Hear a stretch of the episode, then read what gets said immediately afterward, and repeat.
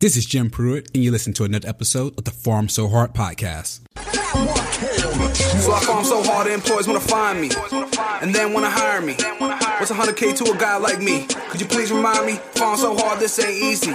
Working late nights, you best believe me. My grades can only go ace. Never wanna see another B unless I'm Jay Z. What's good, fam? It's your host Jim Pruitt, aka PharmD in ED, and I bring you another episode of the Pharm So Hard podcast. You know we do important work here, and we're always focused on giving you guys the latest and the most updated information when it comes to ED, all pharmacy, hospital pharmacy, and just pharmacy in general. So we have a special episode, and, and usually I say that, and it's cool because it's a cool, it's a cool clinical topic or something like that. We're going to change gears today. We're going to talk about something a little different. And today we're going to be discussing DEI, transparency, and advocacy in pharmacy organizations. And I think a lot of us know where this is stemming from, but I won't ruin it, it for you we want to dive into this because again, DEI has been something that's been talked about and a lot has been promised and a lot has been talked about over the last few years. But we've had some people that's been actually in the background making sure some of these things are working. And we want to hear from the frontline people. Uh, we want to hear from people who's been discussing and impacted by what DEI actually means. I've been fortunate to be part of some of these programs, but again, I've had some people that's doing a little bit more work than me. So without further ado, I would like to introduce our guest for today. Kevin, we're going to start with you. Give us a quick background on yourself. Hey, uh, Jimmy, thanks for having me. My name is Kevin Astle. I'm an assistant professor with the University of South Florida, um, practicing ambulatory care and, um, you know, passionate about um, DEI in all forms. And um, really, um, you know, in my kind of personal time, I had spent work a lot with the Pharm Grad Wishlist team as one of the uh, leadership team members and uh, one of the founding members of RX Share um, for sexual and gender minority health. Sarah. Thanks for having me, Jimmy. My name's Sarah Cummins. I'm an opioid stewardship pharmacist and a pretty outspoken proponent of equity and transparency and ethics in healthcare, particularly our pharmacy profession. I have done a lot of work on DEI and pharmacy recruitment in, in my own institution and throughout some state organizations as well. So I'm really excited to be here today to talk about it further. Absolutely thank you both for coming on. I will be remiss if we we, we don't mention that Jam again. We would love for her her, her to be here uh, again if she has some stuff going on. Uh, but we, we this is the initial thought getting her on for a, a three person interview. But let's go ahead and just transition and talk about the email. That's what everything kind of led out to. And the spark of all of this was really that. Uh, but let's kind of transition to that because then that was really what led us to this entire episode. But again, this is something that's been stewing behind in the background that we really need to talk about. All right, so let's go ahead and discuss the email that was sent from the ACCP president that sparked significant conversations. Kevin, can you give us your initial reaction to that email and really dive into again what that email, what, what points it really hit for you? Because again, a lot of this has been stuff that's been going on in the background for a while.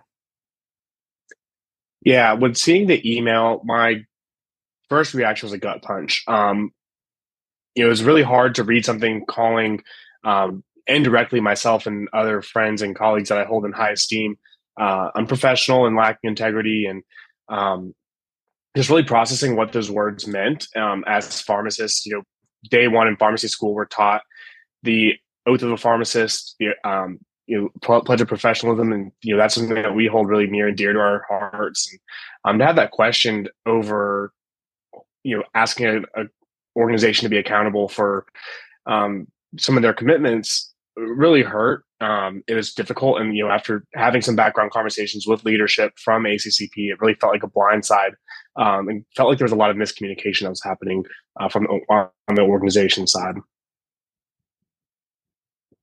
Absolutely, Sarah. What, what's your thoughts on all of this? To me, it read like everyone being involved in or participating on sharing in social media was being scolded. To me, that is unprofessional. I think the part that really bothered me the most is the line that says, we must work within the system to improve conditions we find unsatisfactory and need of attention.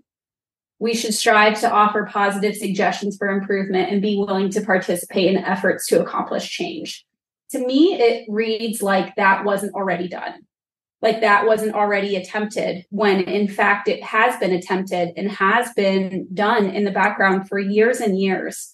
And a lot of the people participating in that work have been incredibly patient, have been persistent, and have gone through the system that is mentioned in this letter. And yet the result is still the same. The outcomes are not changed, nothing is different. And so the way that we have sort of attacked this now is to be more transparent and open with these discussions because working within the system didn't work.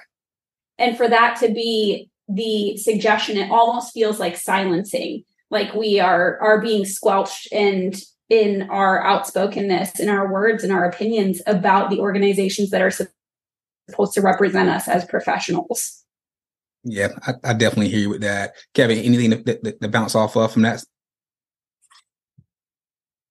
yeah, I think it, you know, just like that, getting called to the principal's office, and um, you know, social media is the way that we communicate nowadays. It's a way that we share ideas and collaborate, communicate, um, and really, you know, when even the social media utilization started in this situation, it was really just, hey, I'm seeing this. Are y'all seeing this? Like, you know, we've been seeing this for years now.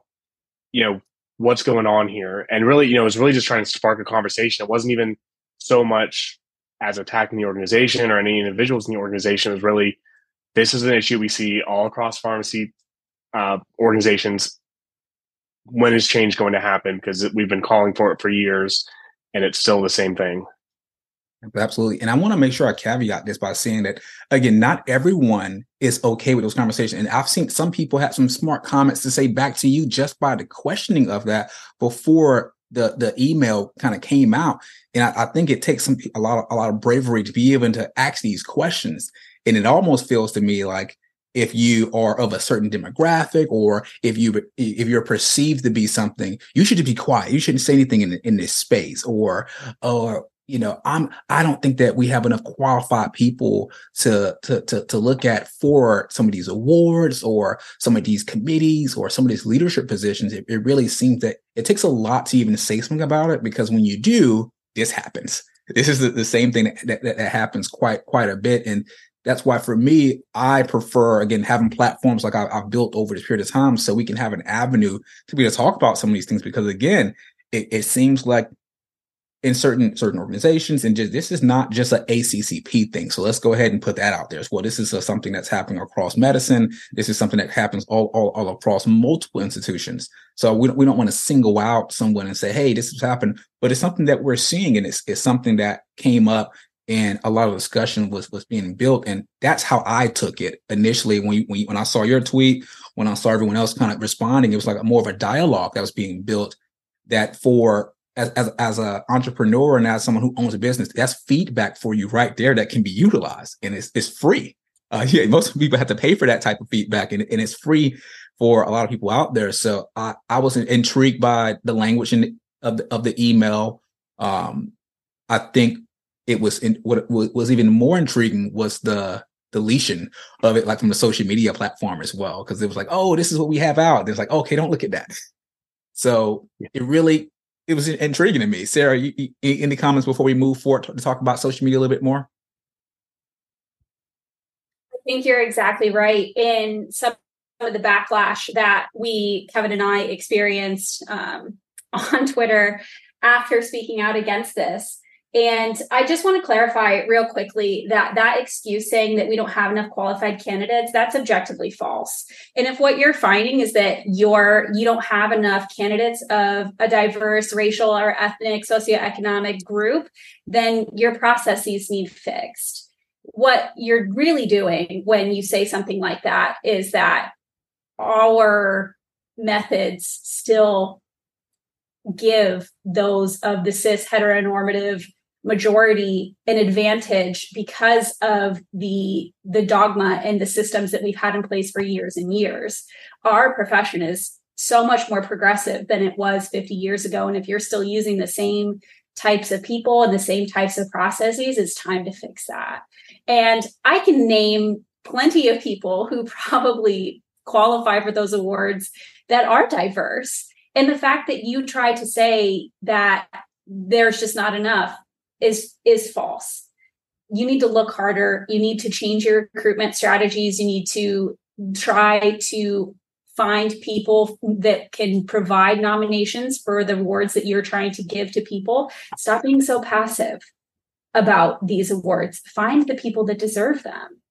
It's not as hard as everybody makes it out to be. And it's baffling to me that we're still having these same conversations year after year it's definitely something that, that's, that's intriguing because I, I see it now because when I form a lot of a lot of the systems that I do, like for example, my, my conference, I I meet my group. I say we're going to find somebody from pediatric, we're going to find somebody from the community, we're going to find somebody from academic, and then we're going to find make sure we have enough women. We're going to make sure we have an, enough of everyone so that again, when I'm again the things that I make, I say is for us and by us. So I want that to look like who we, tr- we, we truly are. And I realize there's a system that you can say from the from the top down and say, hey, this is what we're going to do. We need to find people that that fit this this mold.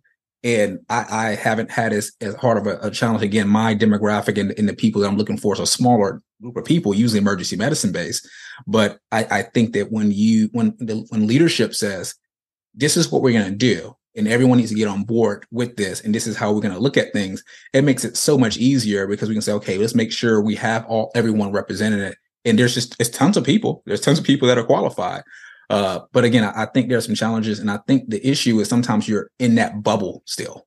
You're in that bubble. Everyone who you know who's looking looking in the same place that you've been looking at for a period of time, and maybe again getting some different people uh, in the in that that space can help you find those people uh, more more easily. But I want to transition a little bit into again social media as a platform of advocacy. So let's go ahead and transition to that.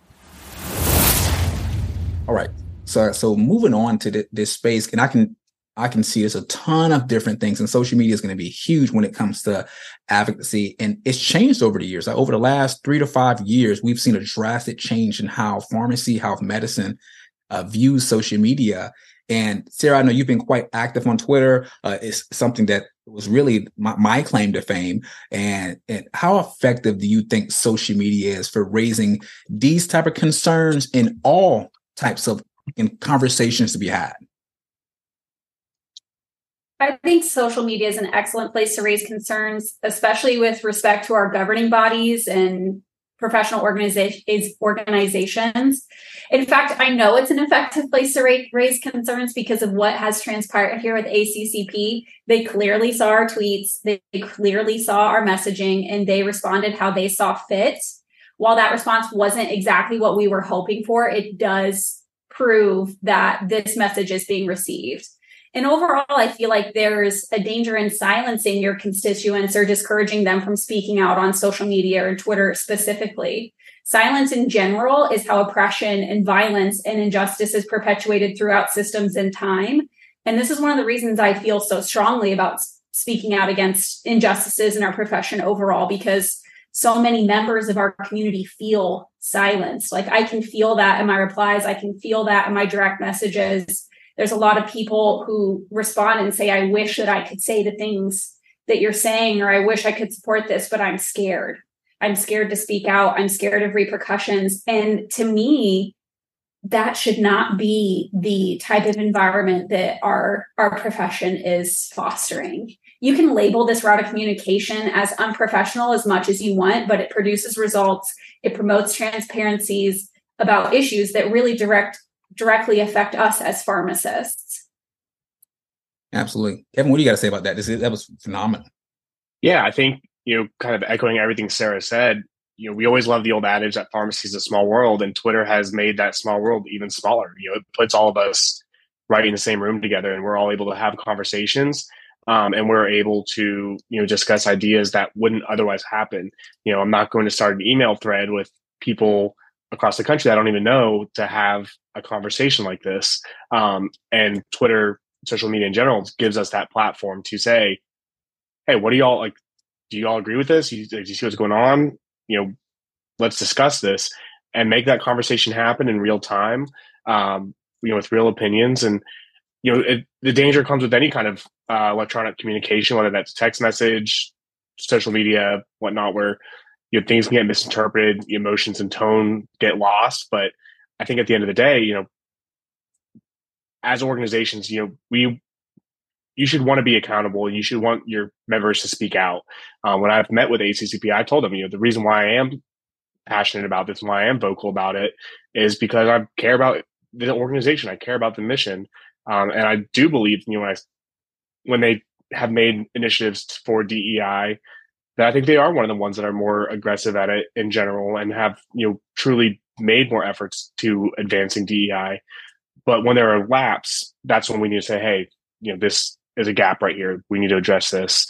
Um, what's happening is not cutting it. Absolutely. And I think when we think about this in an organization standpoint, it seems to be a little bit more backlash. But every other system and every other process that we're part of, think about like our MUEs. We literally create a system, see how it is, and then we evaluate utility of these programs and settings that we put up. And if there's something that is off, we make adjustments to it. And it seems that we're all human, and I think that part of it com- comes with that. And I, when there's discussion, I think people with authority sometimes feel like you're, you're questioning uh, more than what it, what really is, and I can I can understand that to a degree. But one of the things that we haven't really mentioned yet is how social media has was completely the reason why certain things in the past have happened with, with certain members that was completely inappropriate and the only way that anything actually any action ha- happened was due to the level and the severity of the advocacy when it came to someone being so inappropriate and having evidence that was out there that no one could deny it. Uh, I think that was something that was was huge because when it came up, I think everyone knew of this person, everyone knew of the accolades and things of that nature. And to be frank, I don't really think things would have changed if it wasn't as vocal and as open um, I would open my Twitter I'm like, whoa, my eyes are just like wide open when it came to that that scenario a couple years back. And um, not to discredit the the academic work that happened, but it was, was some professional things that were, were, occurring that people wanted to be quiet about, and then the, the, some brave people really stepped up and, and made some things happen. So I don't know if you guys want to comment any on that, but I, when every time I think about advocating on on social media, that's the one example. It's like, well, it, this wouldn't have happened if it wasn't for social media. Yeah, I think if that were left up to an email inbox, it very easily would have gotten either ignored or gotten, you know, generic response of, oh, we'll look into it. You know, we'll see how things are, you know, very easily brushed over and would have been made a non-issue. Um, you know, I think knowing how the organization leadership likes to function is kind of in that um, you know need to know basis. And if something's not pretty and doesn't make us look good, then let's not you know highlighted it. Nobody wants to highlight that, but that's the reality of the situation. You know, is we have to look at our faults and look at you know mistakes and find ways to rectify it. So yeah, I think with the without social media, that would have been so, so easily swept under the rug, as it probably has for many years. Yeah. There any comments on that? Absolutely. Um, I will, without revealing too much about the identities of anybody involved with this, uh, this was a man who was preying on uh, those in a position inferior to his own professionally in a sexual nature that is completely inappropriate. And I can tell you, as a woman and as someone who's been through the system, he's definitely not the only one. And I I did notice that there was some discourse here about if this would have been presented to ACCP, if this would have been presented, they probably would have swept it under the rug. Well, that is exactly what happened. There was email communication about it and nothing changed. Hmm. Even at this person's initial institution, it was reported through HR, it was reported by students and his victims, and they did not fire him. They gave him letters of reference to find a new job at a new institution where he went on to perpetuate the same type of sexual violence against his learners and those that he worked with. So you can't tell me that working through the system is the way to go. Like that was such a slap in the face to everybody who was involved in that situation and everybody who spoke out against it, the women in particular. That's something that is always, I think, one of the biggest fears of speaking out against this particular type of oppression and violence is that you're not going to be believed, that you're going to cause more trouble for yourself, and that this person is going to just continue in perpetuity of all of the the things that they are doing that's inappropriate or wrong and there's going to be nothing that comes of it it was only when screenshots were posted, identities were revealed, people had to speak up and name themselves and the abuser that change happened. And it never should have taken that. It never should have taken that. And we could have saved so many women from this type of violence had it just been taken seriously the first time. Yeah, I, I completely hear you in that because I, I just think about all these things and realize that without social media, certain movements in today's world just don't get taken off. That's one. That's one that's extreme, of course. But as we look through certain aspects, we realize that's kind of the power of all of this. It's that's that's kind of the power when it comes to free speech and being able for everyone to be forward facing and see all these things. Because without social media and the ability to advocate as, as a group and as even as individuals, certain things won't won't happen, unfortunately. And again, you, you look at institutions and you look at when they're thinking from the top down, the CEOs, the people who are in, in, in leadership, you don't want your organization to look a certain way. You don't want to be attached to certain things. You don't necessarily always want to act quickly. Uh, but this scenario, again, made people have to move. So um, I just, again, all those that was involved in that particular movement, it, it really just shows the power of it. And that's why personally, I think that, again, can there can there can there be things said in a particular way? Yeah, but when the truth is put out there, we have to uh, assess that feedback and respond accordingly. Um, so that's that's that's the last I would say when it comes to advocacy on, on social media. It's something that has changed rapidly. It will continue to change. It will be a, a everlasting uh, part of our future when it comes to not just pharmacy but just all uh, healthcare in general. So that's that's the last I have to say about that. And we, we can move forward unless you guys have any, anything else to add. All right, so let's move on to this next section for with DEI committees and, and transparency. Uh, this has been something that, again, is due to my demographics. I've been thrusted into and feel like I've had to really kind of put some out there. And really, for me, I've tried to focus on providing a platform for more, more, more people instead of focusing solely on me, but giving a platform and doing different things. Uh, DEI, I say, it is is displayed and, and captured in many ways, uh, and it comes from many people. I, I, think the Pharm Grad Wish List really highlights this, and the work that Sarah's been doing, uh, it really highlights this as well. I want to really talk about this because I, I, think there are some misconceptions of oh you have to be a certain a certain way or you have to look a certain way you have to be a certain way to be able to advocate and to be able to do this. But with all of this now we have to realize that there has to be some transparency in, in, in the process. So um, sarah i know you, you've been a big advocate for that. How do you think that DEI committees are, are, are bringing about meaningful change? And kevin i know you've been doing some work as well. So sarah can you talk about that for a second Definitely. Um, I think that DEI committees are essential to bringing about change. I don't know that so far we've seen them be terribly effective at doing so, whether on a national level or within your own institution. Just having a DEI committee is checking one of the very first initial and low effort steps when it comes to increasing diversity, equity, inclusion, and belonging. So I really you know, try to caution against using just words and discussions of efforts in place of action. I don't believe that any DEI efforts, quote unquote, are worthwhile unless they actually produce results. And so facilitating actionable change is the only way to truly improve DEI in your organization, in your institution, in your residency program. Having a committee is not sufficient in and of itself. And I think that, you know, for a lot of the goals for DEI committees, they're reasonable goals. It's not that difficult to set to look at the numbers of what your representation is, of where the issues are within your own institution, and figuring out how what you can do in order to move in the correct direction and then being transparent about that as well just putting on your website oh we have a DEI committee at our program is great, but you need to be able to say, what has your DEI committee done?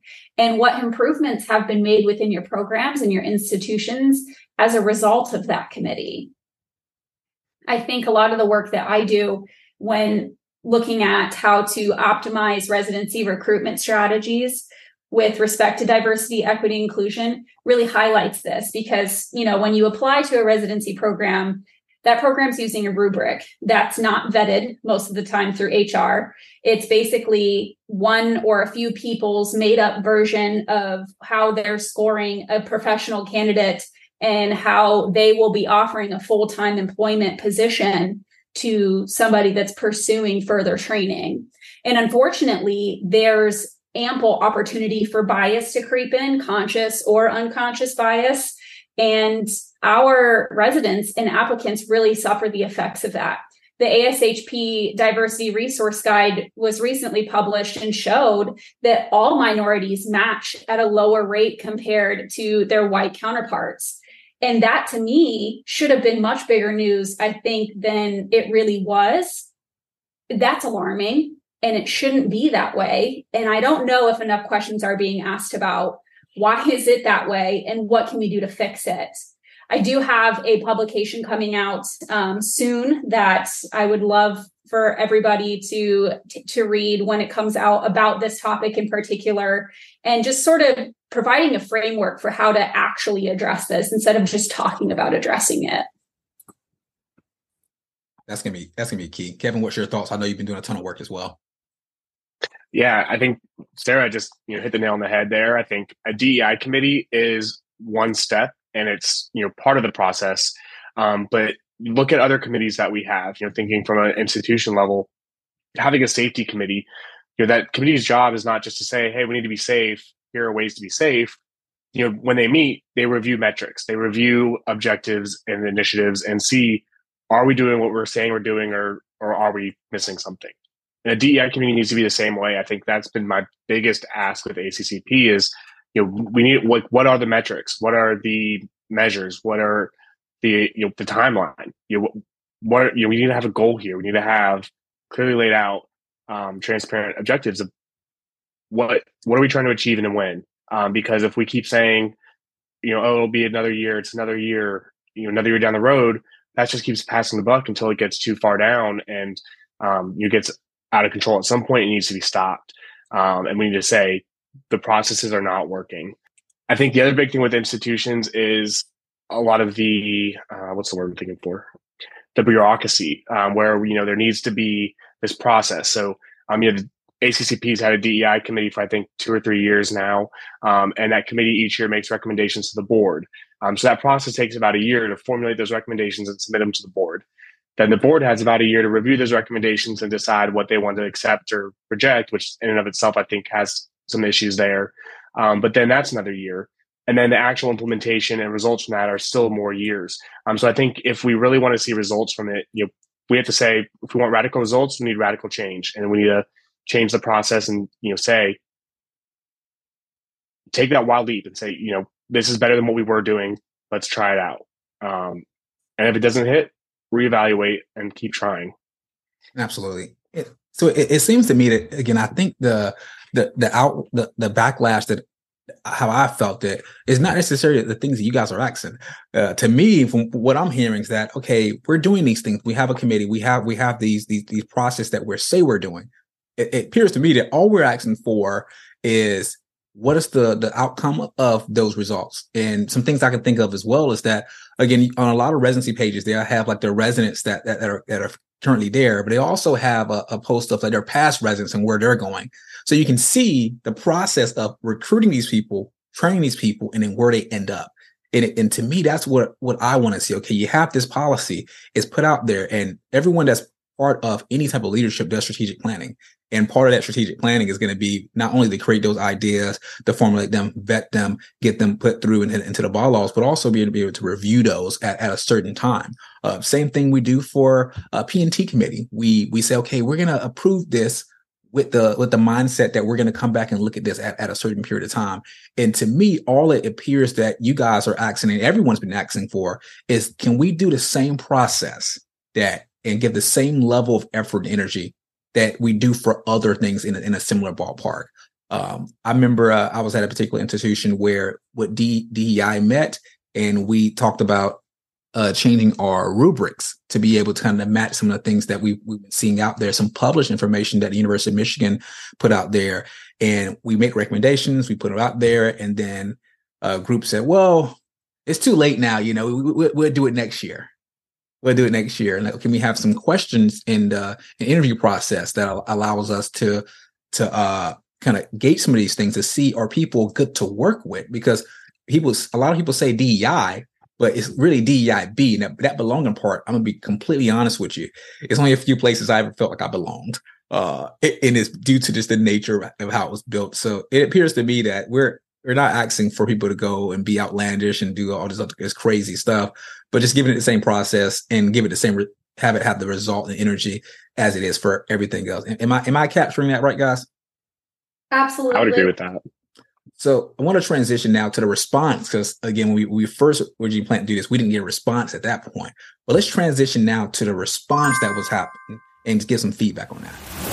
So when we originally did this, ACCP again promised to address these concerns in their their September issue, and they did follow up on that, and they did again report a lot of uh, information from the president and, and, going from there. And I think we've all read it, and there, there, there are some thoughts when it comes to that because that information is clearly out there, but the original the original information is not as easily accessible.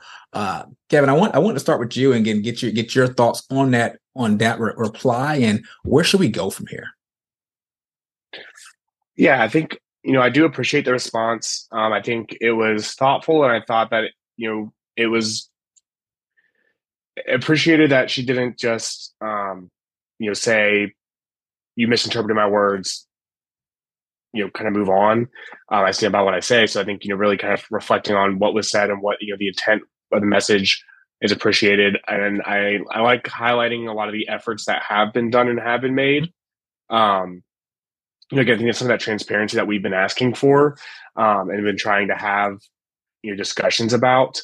Um, and I do know when I you know I met with um, some representatives from ACCP a few weeks ago.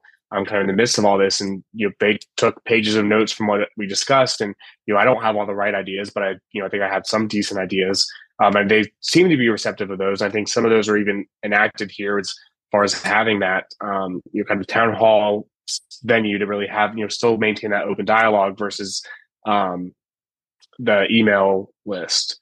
Um, I will say I personally would have appreciated to get um, some kind of response from that email bucket. Um, and, yeah, I don't know exactly how many emails I received. I'm sure there were a lot. Um, I think there were also probably several that um, requested a response and probably kind of would have warranted that uh, more personalized response. It still, you know, kind of feels a little bit generic. Um, still feels a little bit like, hey, we're doing things. Um, take a look at it. You know, kind of distracting from the issue at hand, and you know that intention to make bold change. Mm, absolutely, Sarah. What's your thoughts? Um. So I actually interpreted it a little different um, than Kevin did. And just as a caveat, the original information is accessible on my Twitter in the form of screenshot receipts where they will live forever. Um, so if you're interested in the original messaging, you can find it there. I do applaud ACCP and Dr. Farrington for posting a response to the feedback. I think it takes a really strong leader to accept criticism and to apologize. So credit is due there. Um, however, I do feel like even in the first sentence, it reads, I sincerely apologize that the words I chose did not match the intent of my message. And this really feels like a missed opportunity to just simply apologize. Eh, but instead, it kind of feels like it puts the responsibility into the lap of the reader for misinterpreting the message instead of just apologizing um, for the ref- message being inflammatory to begin with. Additionally, I feel it was a little misleading to include the list of committees and initiatives that ACCP is working on to address DEI. All of these initiatives were present before this letter was posted, and it's still posted. Multiple people likely signed off on that. So clearly, that list of initiatives is not enough if this is the kind of stuff that's still being perpetuated within the institution. I'd like to know what they are doing now, in addition to that list, or how those committees and initiatives are going to specifically address this type of culture and messaging.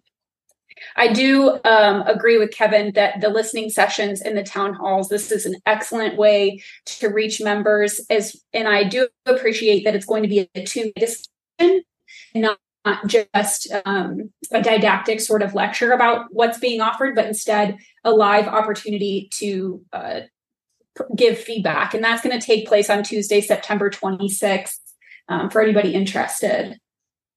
Perfect.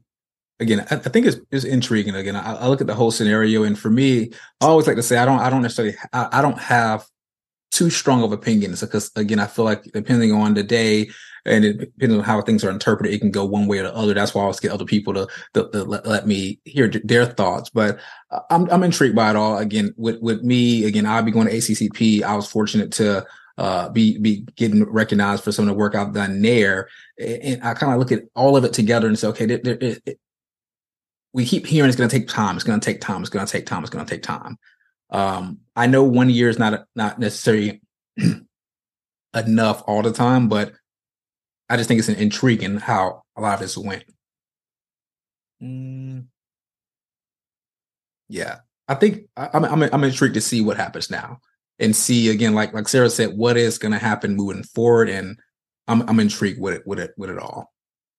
Uh, any closing thoughts? We talked about a lot today, guys. The email, again, social media and advocacy, DEI communities and transparency, um, the response, but I just want to make sure I'm, I'm not missing an opportunity for you guys to kind of speak on different things. I, I would like for you guys to again highlight again some of that work you guys are, are, are doing because again sarah mentioned that publication. You guys mentioned the Pharm Grad Wish List. So anything that can that the audience can get into now anything that they can they can you know engage in and do something at their institutions again this is the opportunity i, I want to give you guys to kind of speak on that. And, and, and sarah i'll start with you and then Kev, we'll finish up with kevin. I think one message that I haven't conveyed yet is that you can be white um, and still do this work. You can be a cis heteronormative person and still do this work. In fact, it's particularly important for you to participate in this work because you are benefiting from the power dynamic and from the norm in our profession. So it can be uncomfortable if it's something that you've never done before, but please don't feel like you aren't the right demographic or the right kind of person to be doing this work because this work is for everyone to be able to do. So and there's there's tons of resources available um, in literature and in other organizations, especially in the medical school community, in ways that you can start to participate and I also want to remind everybody how much power our voices hold. Like these organizations, their business model relies on our active participation and our money. So if it is not serving us and it is not something that we agree with, that really isn't up to them to decide. It's up to us to decide whether or not we want to continue to buy into that. And for them, and however they respond to this feedback is how we will respond with our money and our participation in the future. Thanks for that, Sarah. Kevin. Yeah, I think I just want to echo Sarah's comments there. You know, just because it might not, you might not feel like it directly affects you. Um, it does, whether it's indirectly or you know, in the future of improving our organizations, improving our profession, you know, affects everyone. Um, so to you know to sit there as you know, in my instance, a white male say, "Oh, it's not my problem." I, you know, I'm not going to stay quiet on this one. You know, that's doing disjustice to our um, profession, our organizations, you know, our communities.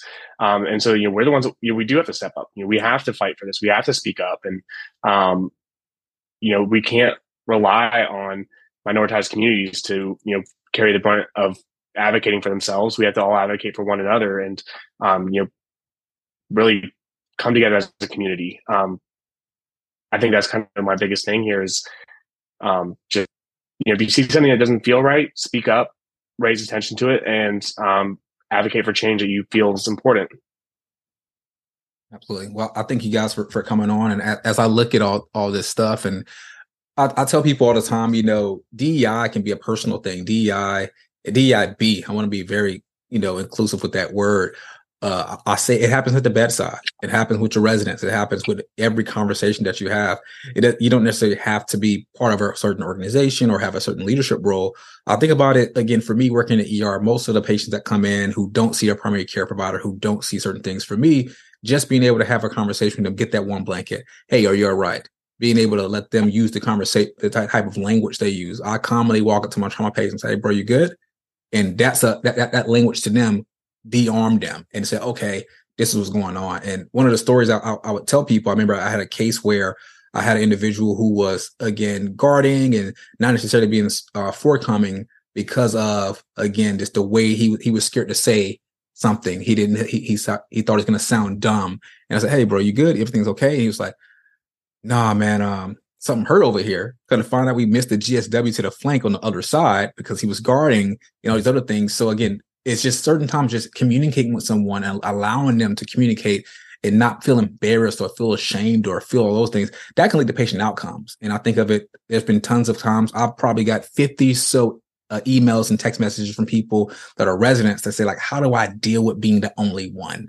Um, how do I deal with that? And being able to have a conversation with them and just let them be themselves. You know, I, I told people at Empower last year that John was my RPD. Again, a cis white male, and he he told me one day, and the reason I felt like Grady was the perfect fit for me when I went there, he said, "I just want you to be yourself. I, I don't want you to agree with me."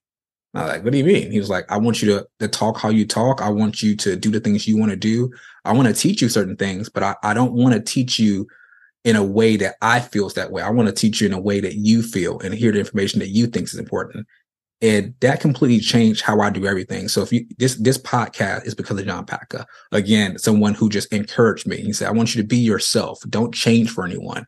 Uh, don't feel ashamed by how you speak or don't feel a certain way. Again, that really changed my thought process. That's what led to Pharm So Hard. That's what led to Pharmacy Pearls. That what led to the conference.